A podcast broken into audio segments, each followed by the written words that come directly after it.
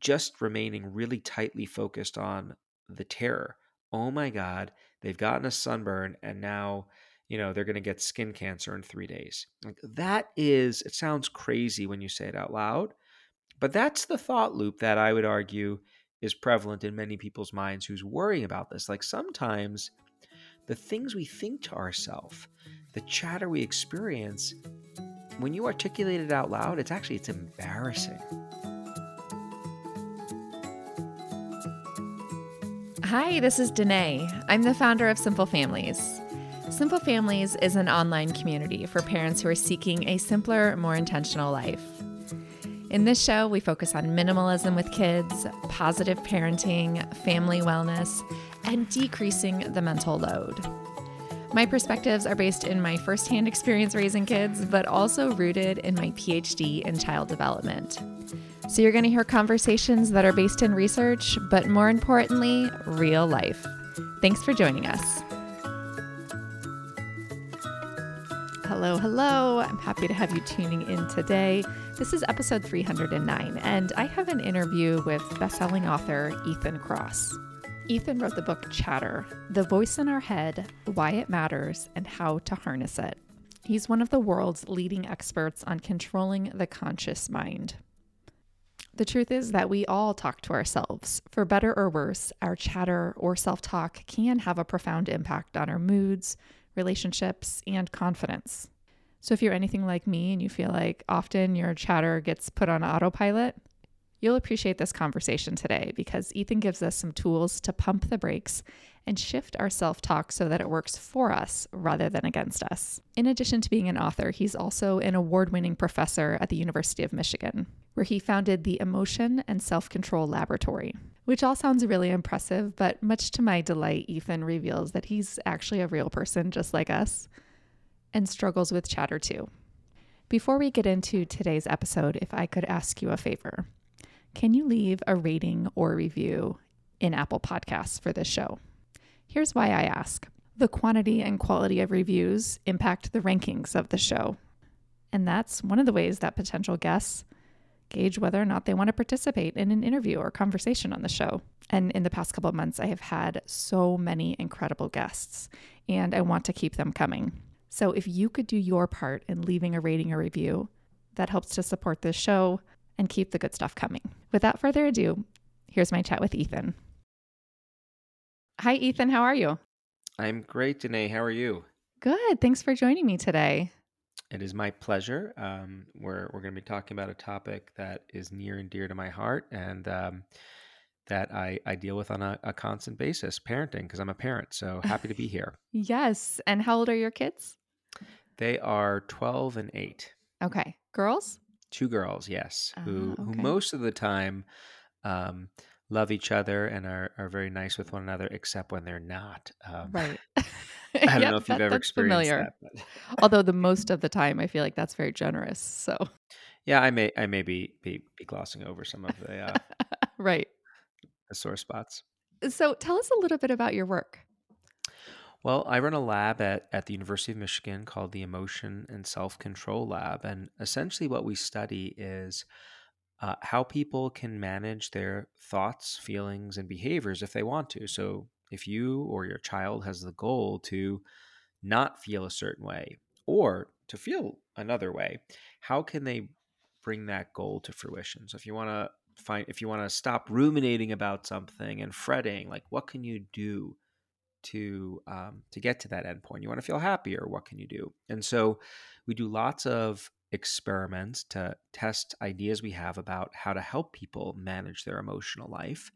We do research with kids, with adults um, in the lab. We do studies outside the lab in schools. And then once we learn something about emotion management or self control, um, we like to take that information and um, and share it with other people because we think it has real value for uh, folks out in the world. And so that was one of the reasons I was so excited to uh, come and talk to you today about our work. Yes. And I think it's going to resonate with so many people listening.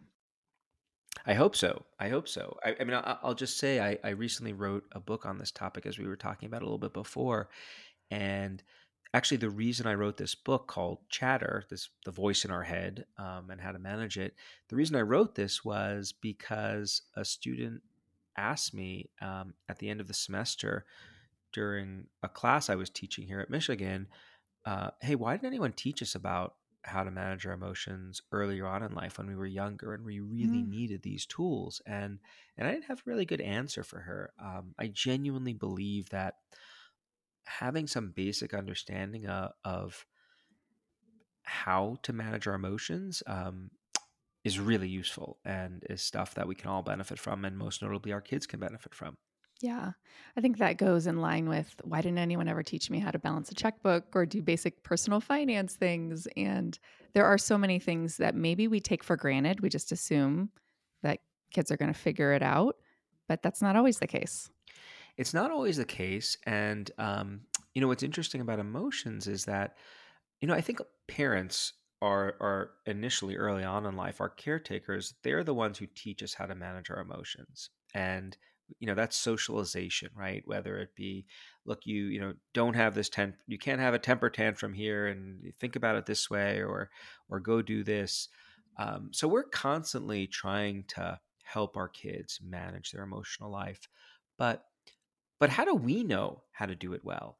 I think a lot of us stumble on on tools that are useful for ourselves and that we then share with our kids.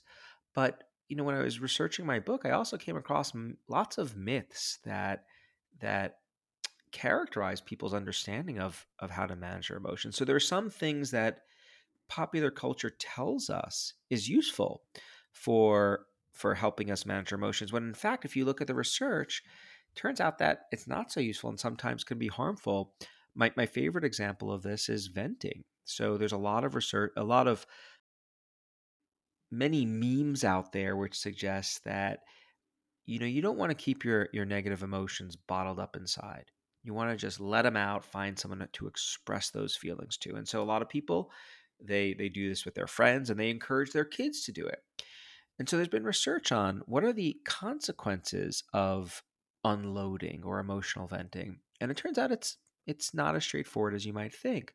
So on the one hand we know that talking about how you feel about something can be really good for strengthening the friendship and relational bonds between two people. And for parents and kids, that's really important. It's great that my kids know that they can come to me and talk to me about any problem they have. I, I, I never want them to not think they can.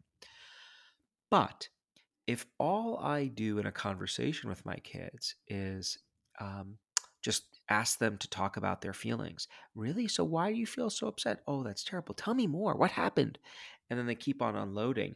And if I just leave it at that, just having them vent, what happens is they feel close and connected to me, but they leave the conversation feeling just as upset about the problem as they did when they started because we haven't done anything to actually I haven't done anything to help my kid work through the problem, to look at the bigger picture. Okay, let's put this in perspective. And so, healthy conversations with other people involve doing two things. You do want to give them the opportunity to share their emotions. It is important to express a little bit. But at a certain point in the conversation, you want to start helping that person, whether it be your friend or your colleague or your kid, look at the bigger picture. So, you know, my oldest daughter comes to me with a problem, and seemingly there's a new one every day. Um, you know, I learn about what happened. I empathize with her. I connect with her. Like, but let's look at this. Let's look at the bigger picture, sweetie. Like, so, so this is one argument you had, and you've had lots of positive interactions with this person. So, do you think this is manageable? And, or how do you think you can deal with this situation? Trying to shift her into problem solving mode. That's the formula for giving good support. And that's, I think it's simple, but it's not something that we learn about in schools. So that's a long-winded way of of introducing why I think teaching people about this stuff is so important. Yeah, no, and that makes a lot of sense. And I think that there is a lot of mixed messaging out there about how to hold space for someone when they're frustrated. You know, be there and listen. Don't provide advice. You know, I hear that a lot, you know, just be there and listen and just be kind of that that shoulder to cry on. But then when that person is just spilling over and over, does that just kind of reinforce those thought patterns? Yeah, and and and there is a little bit more complexity to this phenomenon um, that I that I've described so far, and I go into this um, uh, in my book. So what I've described, like taking some time to to to listen, empathize, validate, and then at a certain point in the conversation, help broaden their perspective. Uh, there are a couple of caveats surrounding how that works. First of all, that assumes that let's use children here because I think a lot of people have children who are Mm-hmm. listening today. Um, that assumes that your kid is coming to you and actually wants your support. They want to talk to you about this problem, right? Um, then what you need to know is that depending on the, the person, the child, and the situation they're dealing with, some people are going to need more time just sharing their emotions before they're ready to transition into getting that perspective broadening advice. So this will happen with I like to use my wife as an example here. I especially like to use her as an example when she's not in the same room as me and can listen to me Likewise. as an example. um, so when my my wife will come to me frequently and want to talk to me about stuff that's bothering her, and some of the time, so she'll start telling me about what happens. I'm like, oh, it sounds terrible. Yeah, sure, talk to me and why what happened and why do you th- you know why do you feel this way? Blah blah blah. I, never say blah blah blah. By the way, I, I, I right? in- in yes, head, I right? empathically connect. But at a certain point in the conversation, like I, I get it. I have a thought. Can I share it with you? Some advice or, and sometimes she'll she'll stop and she'll be like, no, just keep listening. I'm not ready for that. At other points, in other conversations over other issues, she'll be like, please, like tell me, what do you think? So you want to feel that out. The more intense the emotional experience, the more time pe- need, people need to spend just sharing their emotion before they're ready to transition into that more cognitive mode.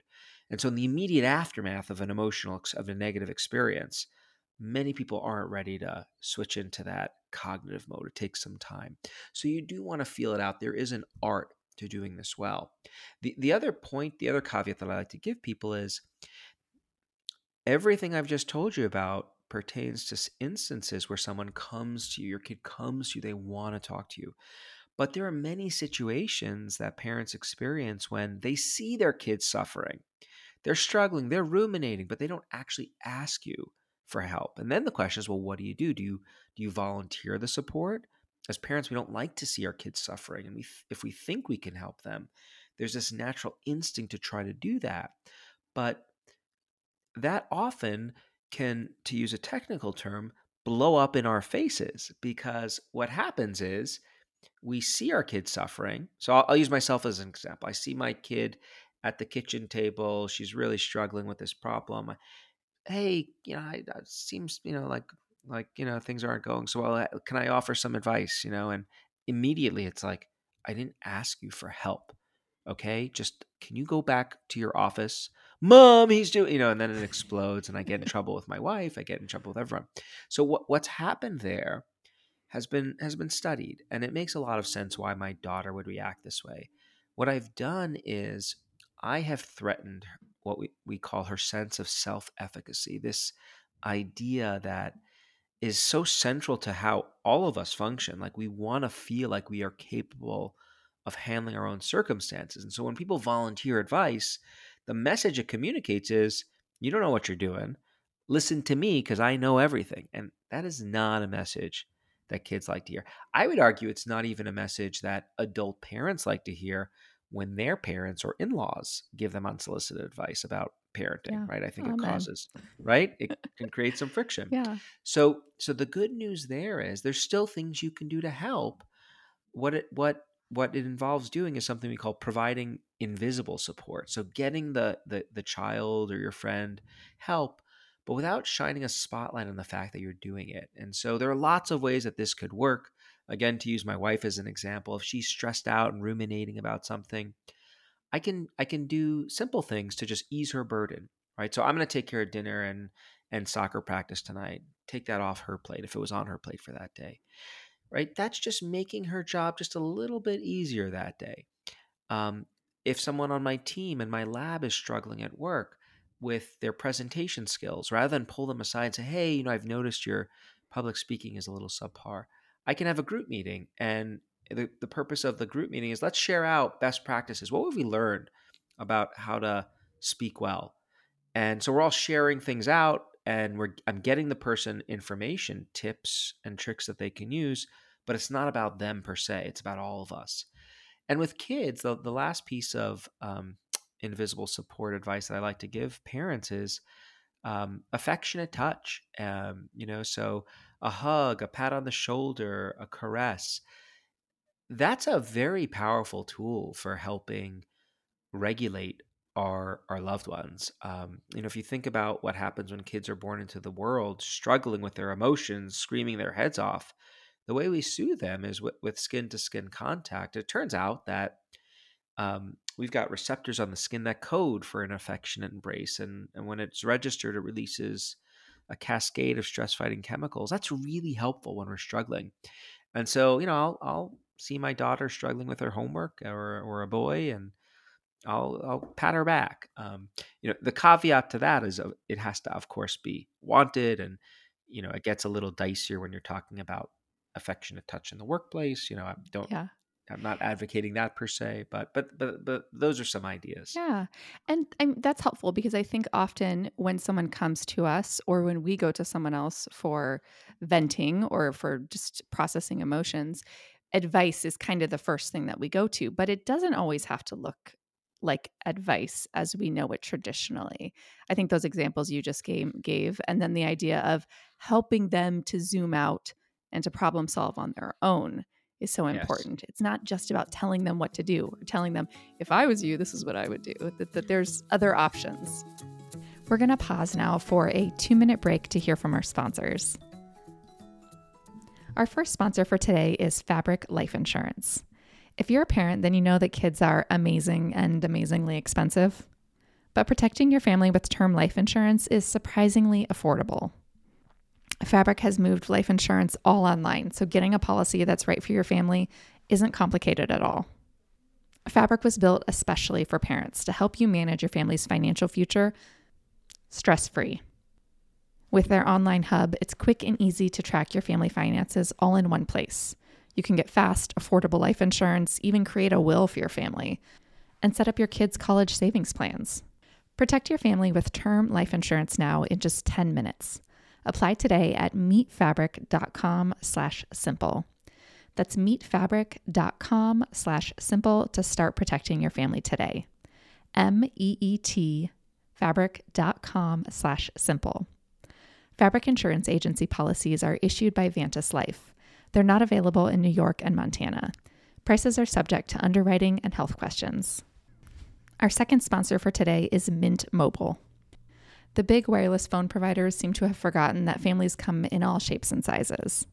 That's why Mint Mobile decided to shake up the wireless industry with their brand new modern family plan. Each line starts at $15 a month, and you only need two lines to get started. No matter how big or small your family is, you deserve to save on wireless service. And if you're anything like me, the costs of your wireless service have been creeping up over the past few years. Since launching my Analog Curious episodes, I've had a lot of people reach out looking for creative ways to disconnect. And one way that I shared in those episodes was having a low cost dedicated line that you can turn on on the weekends or in the evenings and be distraction free. You only give the phone number to the people who are the most important to you.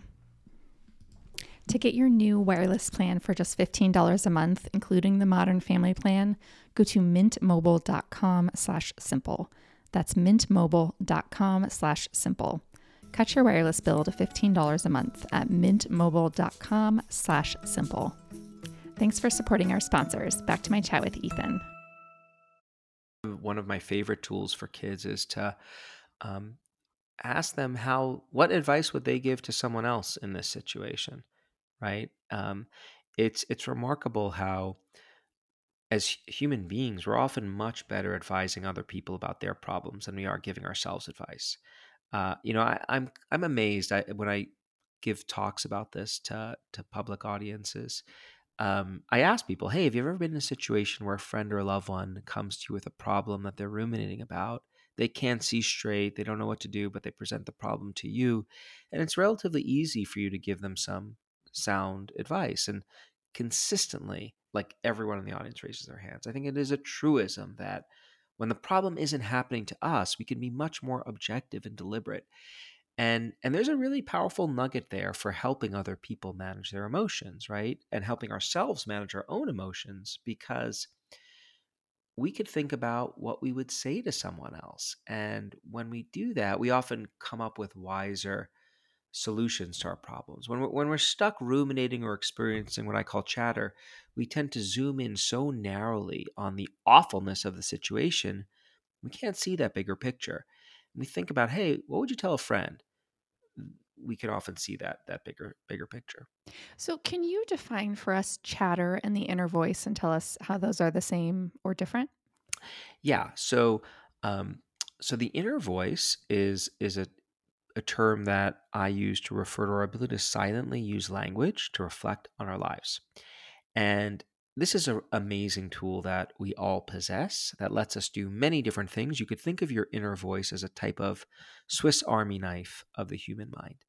Um, your inner voice lets you keep information active in your head. So if you go to the grocery store and you know you get to aisle three and then you think oh what do i have to buy and then you repeat your list in your head and you go down the list cheese yogurt apples that's you using your inner voice. Your inner voice is part of what we call our working memory system. This is a basic part of the human mind um, that we use to just keep information active. So if you were to repeat a phone number in your head to memorize it that's you using your inner voice. We rely on our inner voice for that reason every single day.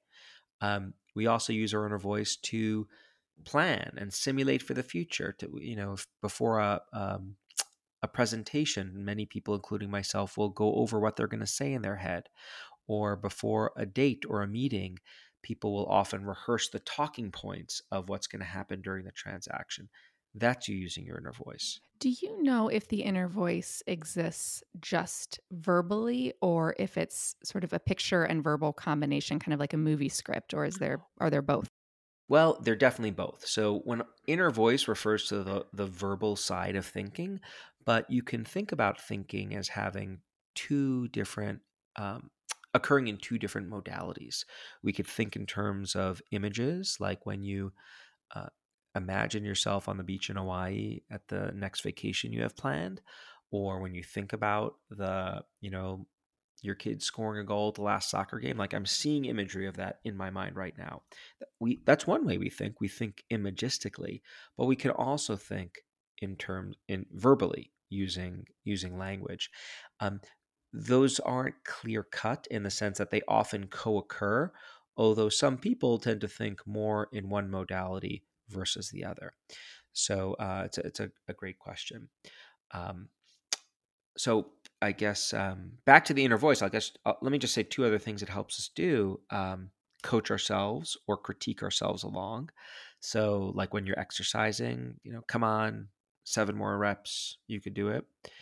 And we also use our inner voice to do something I think that's quite remarkable, which is to make stories, create stories that help us understand ourselves. Like bad things happen, um, adversity occurs. And when that happens, we try to make sense of those experiences and we use our inner voice to do that.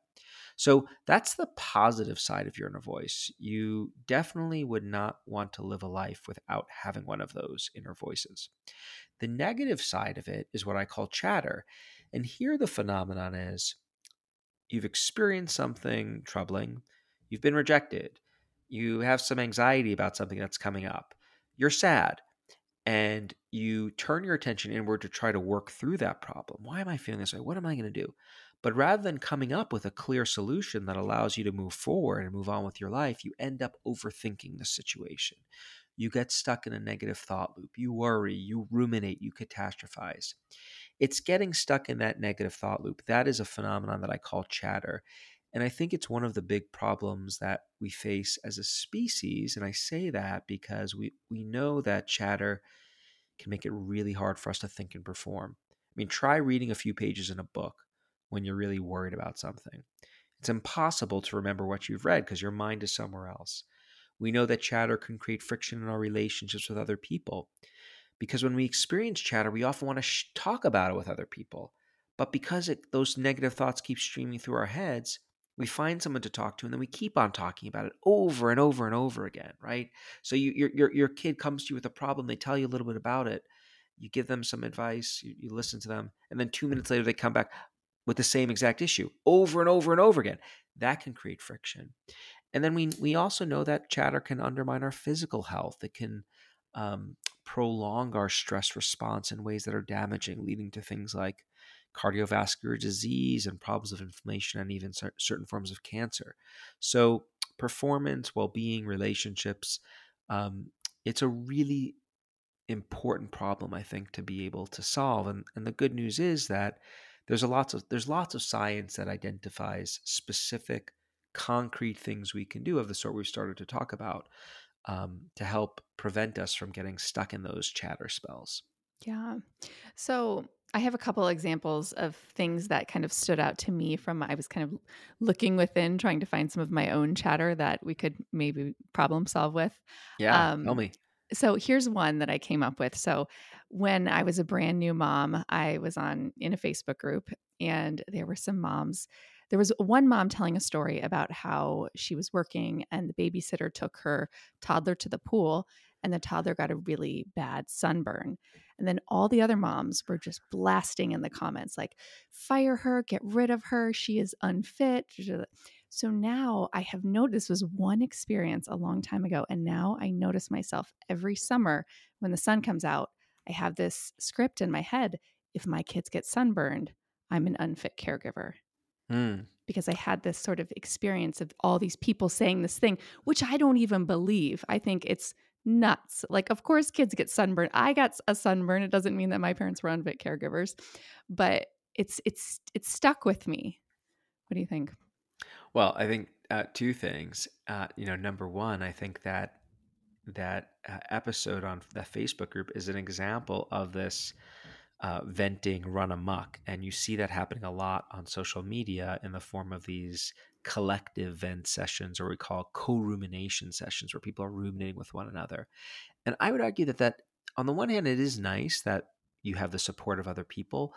But if all you're doing is adding fuel to the fire, that's terrible. Oh my God, what we like at a certain point that ceases to be constructive. And you you know, you do want someone to help you look at that bigger picture. And so that's what I would advise you to do when it comes to your own um, sunburn guilt or anticipated guilt that you are experiencing is um, I mean, I'm I'm actually very very sensitive to sun related issues with my kids. Um, I hate it when they get sunburned, and I do you know. I what can, do you think that's about? Uh, well, for me, it's a, it, it is absolutely about. Uh, I view myself as as one of their protectors, and I don't want anything negative to happen. And I know that uh, one sunburn is not going to be too bad, but a cumulative history of sunburning is not a good thing when it comes to their long term health. And so, initially, that can get me really worried. But when that happens, uh, I do look at that. I do try to zoom out and look at that bigger picture. And I remind myself, Ethan, sometimes I'll actually use my name. This is one tool I talk about in the book. We call it distant self talk, using your name to refer to yourself as you try to work through your problems silently, not out loud, can can actually be useful for giving you some healthy distance and objectivity. Ethan, you know, one sunburn isn't gonna damage things. And look, it happens. They're kids. Uh, I'll look at the bigger picture and I'll say, look, you experienced sunburns before. So far, so good. So I'll look at that broader picture in that way too no one's perfect, right? What what I'm mm-hmm. doing is I'm going from just remaining really tightly focused on the terror. Oh my god, they've gotten a sunburn and now, you know, they're going to get skin cancer in 3 days. Like that is it sounds crazy when you say it out loud, but that's the thought loop that I would argue is prevalent in many people's minds who's worrying about this. Like sometimes the things we think to ourselves the chatter we experience when you articulate it out loud it's actually it's embarrassing it is. I feel super share. embarrassed for admitting this. Right? No but it's yeah. hey i wrote a story in my book about like when i was i got a threatening letter yeah. and at one point i contemplated hiring a bodyguard who specialized in protecting academics in the midwest. Like are there such a thing? No of course not. It's crazy. Lunacy. But that's i think that's yeah. that's one you know one, one hope of uh, that i have about talking about this stuff and writing the book is that it normalizes this experience. It says, hey, if you find yourself every now and again thinking thoughts that you might not want to say out loud to someone else, like welcome to the human condition. Um, there's nothing wrong with you. Um, but there are things we can do to minimize how long those thoughts, those irrational thoughts, if you want to call them that, percolate yeah. in our heads. So so that's one piece of advice I would I would give. Okay, I like that. And thinking about social media and the impact on our own self talk and our inner voice, I think you talked a little bit in the book about social media and how you didn't think it was all bad and that there were definitely good parts, sort of more nurturing parts for our inner voice and our emotional well being. Can you just share a little bit about that? Social media, I like to think of it as it's it's a new environment that we and our kids increasingly spend a lot of time engaging in, interacting with. And I don't think environments per se are good or bad. It depends on what you do in those environments. So if we use as a as a metaphor, um, like the the offline world, our neighborhoods and the people that are in our neighborhoods. Um, there are dangerous neighborhoods around where I live, and there are safe neighborhoods. Um, if I go to the dangerous neighborhoods, I, I enhance my risk of getting in trouble compared to if I spend my time in the safe neighborhoods. There are people who um, I could talk to that may put me at greater risk of having my feelings hurt compared to other kinds of people. There are ways of talking to other people that can enhance the likelihood of of skirmishes, if you will, um, as compared to other ways of talking to other people. So it's it's how you navigate the space that impacts us emotionally. And I would argue that the same is true about social media. Um, in terms of the positive side, I think social media does provide people um, with the opportunity to both seek out um, and obtain support in ways that we simply cannot do in our offline world. Uh, when a person, I mean, look look at the current situation ha- playing out in the Ukraine right now. At the start of the war, the Ukrainians turned to social media, and there was an outpouring of both emotional but also tangible support in the in the form of money. People were were were um, renting out Airbnbs without going just to give give the owners in Ukraine, you know, funds. So so social media broadens the size of our social support networks in ways that I think can be really helpful. Um, it also gives us the opportunity to provide support to other people. So we can not only get better support for ourselves, we can be better supportives to others. So that has this positive altruistic element. We also know, though, that helping others actually helps ourselves too. We feel better when we help other people. Uh, so those are some positives, but there is, of course, the negative side of this. The the cyberbullying and trolling that um, is always a, a, concern and that we see playing out on social media, the social comparison element where people, kids, um, especially teens, um, teen girls are most vulnerable to this. They are, you know, on Instagram, for example, checking out the glorified lives of others and feeling bad about their own lives as a result. Um, that affects about twenty percent of, of of of teen girls. That's it. So only twenty um, percent. well, you know, ba- based on based on what we've seen thus far, right? Um, you know, I, I think on the whole, it's easy for us to focus on the negatives of social media. And I actually started my career doing research on this and pointing out many of the negative problems it has. But if you look at the data, there are some redemptive features the the challenge of course is how do you how do you steer your kids on this space like how do you determine how much time is enough time and which apps to let them go into and for how long and how to use them i think those are the the big questions we now face as parents and scientists as well yeah.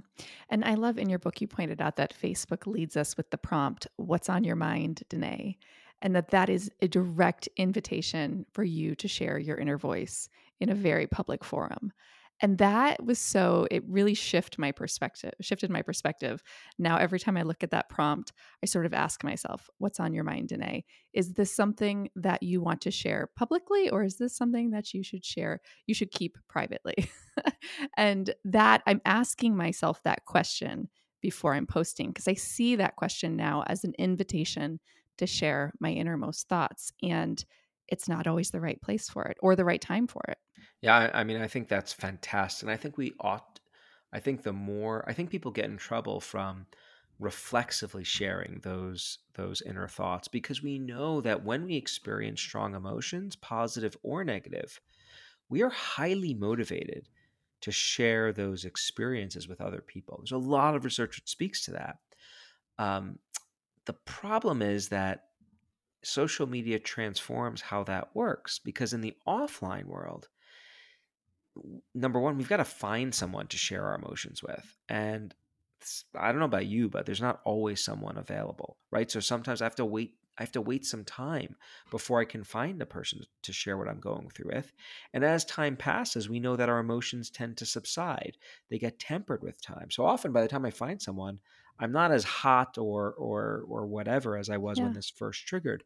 Once I start talking to someone about my emotions, I'm also getting this continuous feedback from their face or if it's over the phone their voice right like right now i'm looking at you and your face is giving me all of this important information about how what i'm saying is registering or not? Am i saying things that are hurtful? I can detect that on your face and that's constraining how i behave to you.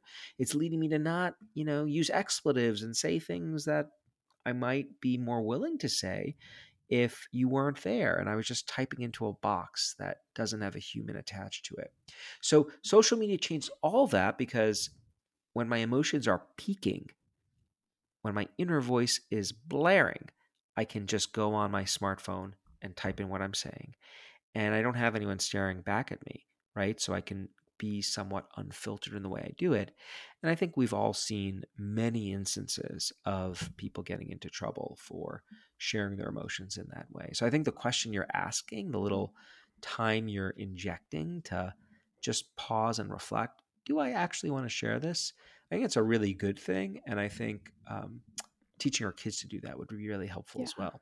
Absolutely. I actually just last week I saw one of my Facebook friends who is a woman my age post um, a picture and she posted the commentary that she doesn't usually post anything on Facebook when she's not on her ADHD medication because of she makes impulsive th- it makes impulsive decisions and that was really um, it really made me reflect because i'm not an impulsive person usually if i'm going to post something i do think it through pretty well but seeing that sort of that other perspective for people who do struggle with impulsivity that this can be a very real thing and I think our kids are very susceptible to that reflexive, impulsive sharing on social media and elsewhere on the internet.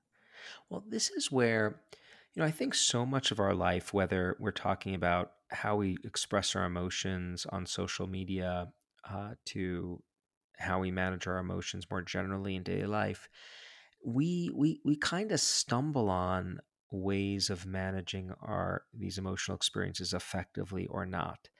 And I think the real value of talking about the science that speaks to more effective ways of doing the kinds of things we're talking about, like that allows us to be just a little bit more thoughtful about how we engage and relate to our emotions. And and I think that can often be the difference between experiencing and and minimizing um, suffering and and the negative consequences that often come with our emotions run amok. Mm-hmm. Absolutely.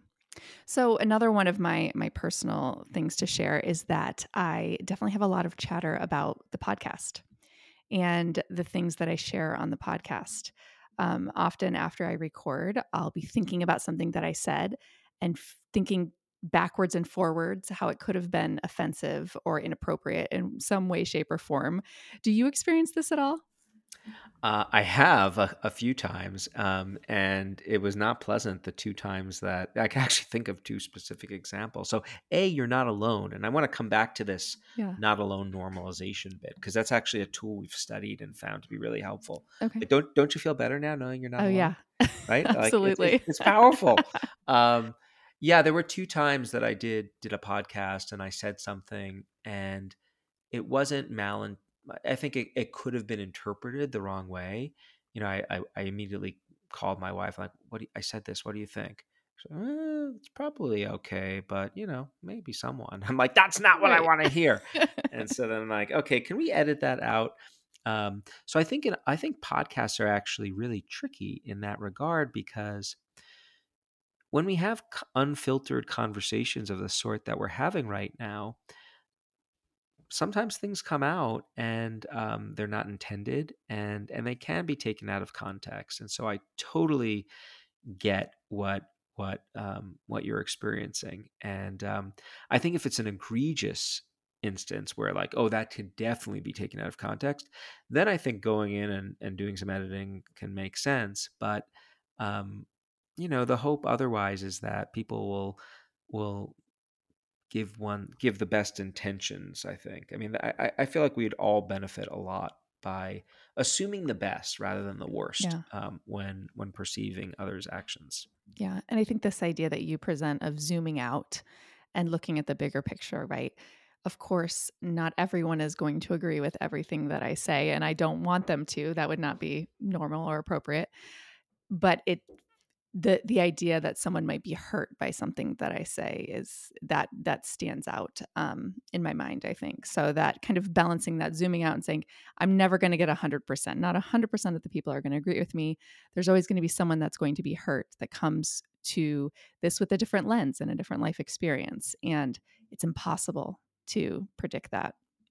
yeah I, I mean that's absolutely been a very powerful reframe that i've used for example um, uh, like you know when my book came out and you, you know you hope that your book speaks to everyone but there may be some people that it doesn't and um, you know i think if you're if you're if you're helping the the the, the majority you're you're doing pretty good so um so Did you yeah have- I, Did you have chatter around Amazon reviews of your book?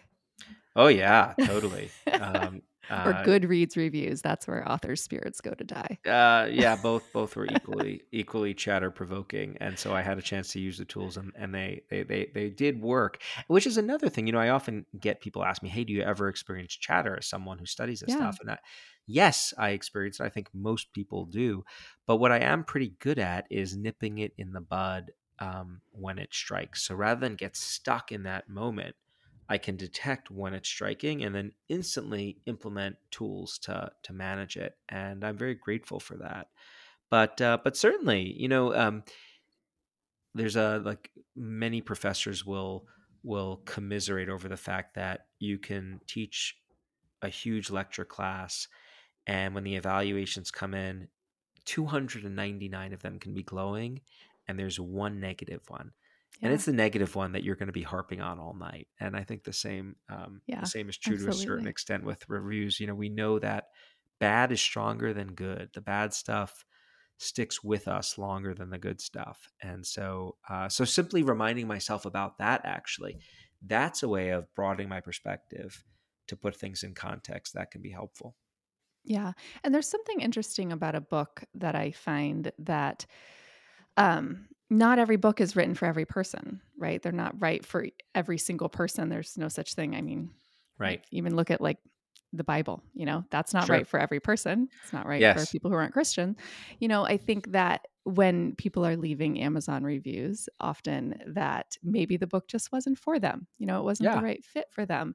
And I think about that with podcast reviews and just in general, myself when I'm putting myself out in the world. Like, I'm not for everyone. And that's, That's okay. okay. too, right? Yes, yes. But you know, this is what I find so powerful about this idea of zooming in and zooming out, which is when we get stuck in the chatter, we go so narrow down the rabbit hole of despair that oftentimes just looking at that bigger picture, and there are different ways to do it, can provide us with real relief. But when we're stuck in the chatter, we often lose sight of that, right? Because we're just wallowing, and um, and so these are small shifts. Which you know, this touches on another point that might be good to just talk about. Uh, I don't know if you saw there was a New York Times article actually just a couple of weekends ago about the mental health stress epidemic among teens. Mm, yeah, I did read that. It was a great piece of journalism, and there were some companion pieces that came out around the same time advocating just you know, so what can you do if your teen is uh, stressed out? And and you know, they rattled off things like meditate, get sleep, and what was the other one? Meditate, get sleep, and uh, maybe like eat well or something. Which, on the one hand, these are all great ideas with lots of data behind them, but they're also generic like pretty generic and and effortful, right? Like you can't always control how much sleep you get, especially if you're ruminating, right? And with exercise, like okay, but eh, oh, exercise and meditation, those are the others. Like meditating can be hard, and I, I don't want to advocate not doing those things. I, I do many of those things myself. They're great when I can, but there are also many smaller things we can do, subtle, more effortless tools we can implement. And I think that is it's really important to be aware of what those more effortless tools are because we know people are more likely to do things that are easy. It's easy to take a drink to erase your troubles for the day. I'm not advocating that. There's lots of data showing that's really harmful. I think one of the reasons so many people do it to manage their emotions is because it's easy. Many of these perspective broadening things are likewise easy and they don't have the same effects on your liver as drinking too much and things yeah. of that sort. Absolutely. So, one more thing that I wanted you to share a little bit about is talking about using your own name. I found this to be so simple and fascinating. Yeah, so this is what we call distance self talk. It's one of my uh, personally favorite strategies. My f- first thing I do when I experience a little chatter, lots of evidence behind it. What it involves doing is if you've experienced something that's chatter provoking, try to coach yourself through the, the situation using your own name rather than the in the first person using I, me, my. Uh, what we know about names and other second person pronouns, which we also encourage people to use, like words like you, is these are parts of speech that, that are usually specifically used when we think about and refer to other people. So the link between using a name or the word you and thinking about someone else super tight in your mind. So when you use your own name to think about your problems, what it does is it it switches your perspective. It puts you in this mode of thinking about someone else's problems, which makes it much much easier for us to coach ourselves through the problem effectively. So if I experience Ethan, come on man, what are you doing? Here's what you need to do. It it it thrusts me out of this threat mode where oh my god, how am I going to manage this thing to you've done, you know, you've been here before, and here's what you're going to do, and it's going to be just fine. So, um, uh, so tr- I would encourage people to try that out. They don't want to do it out loud, walk walking down the streets of New York, though. You want to do it silently in your own head, and um, and you know, one one other point I guess I should I should mention is distance self talk is one tool. Uh, at the back of my book, there are like 26 different tools I list different tools and different combinations of tools work for different people in different situations. And so I think there is a real invitation that uh, I like to give people, which is to, to try to figure out hey, what are the tools that work best for me? given my unique circumstances. Like the four or five things that I do when I experience chatter are a little bit different from the four or five tools that my wife uses. Um, science really hasn't gotten to the point where we can prescribe combinations of tools. What we've done a good job at doing is identifying the different tools that are out there. But we are really at the point where we now have to figure out how these tools come together for different people. And I think while everyone is waiting for the science to pre- to be produced that speaks to that issue, you can start doing some self experimenting. So you know, try out these tools. If they work, keep using them. And if not, switch to something else. Yeah. And I actually, I said that was my last question, but I have one more that I just remembered um, sure. from the Simple Families community. How do we teach our children to have a positive inner voice when children see things in extremes? And I constantly hear the word never and always. And that is something I see actually.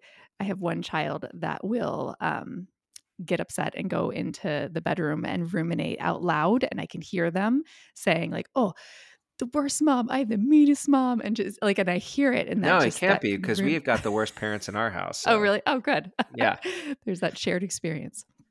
Um, yeah. So, what do you think about that? Kids with negative self-talk or uh, negative um, ruminations like that. Well, I think we can definitely work with them. I think talking to them about these things is really important. I think, st- you know, step one is just explaining what it even means to have chatter. Uh, step two is explaining to them that if they experience this, they don't have to keep con- continuing to experience this. Like if kids don't hear otherwise, some kids just think that their emotions are things that happen to them that can't be controlled. Right? I can't stop thinking about this. And so if you if you think that you can't control something, can't manage it, you're not going to be likely to take steps to actually do that. So I think just talking about this and conveying that actually there are choices you can make to think differently about this if you want to can be really powerful.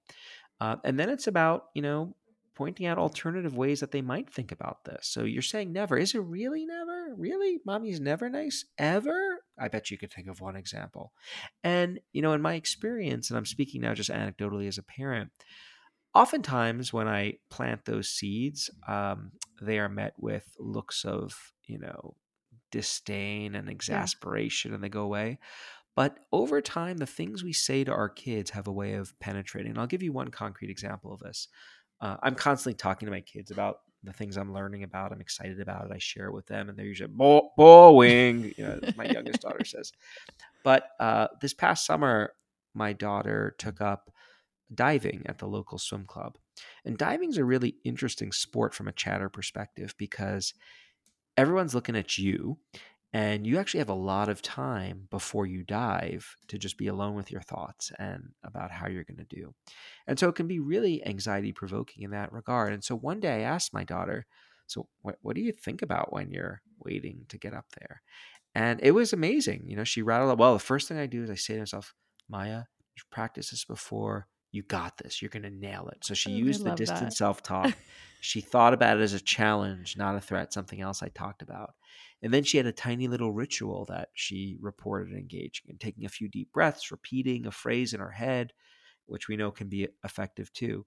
I didn't tell her explicitly to do that, but I had talked about these things many times on walks at the dinner table and so forth. And so I think just beginning to have those conversations about hey, what are emotions? What does it mean to even have an inner voice? Why do we ruminate?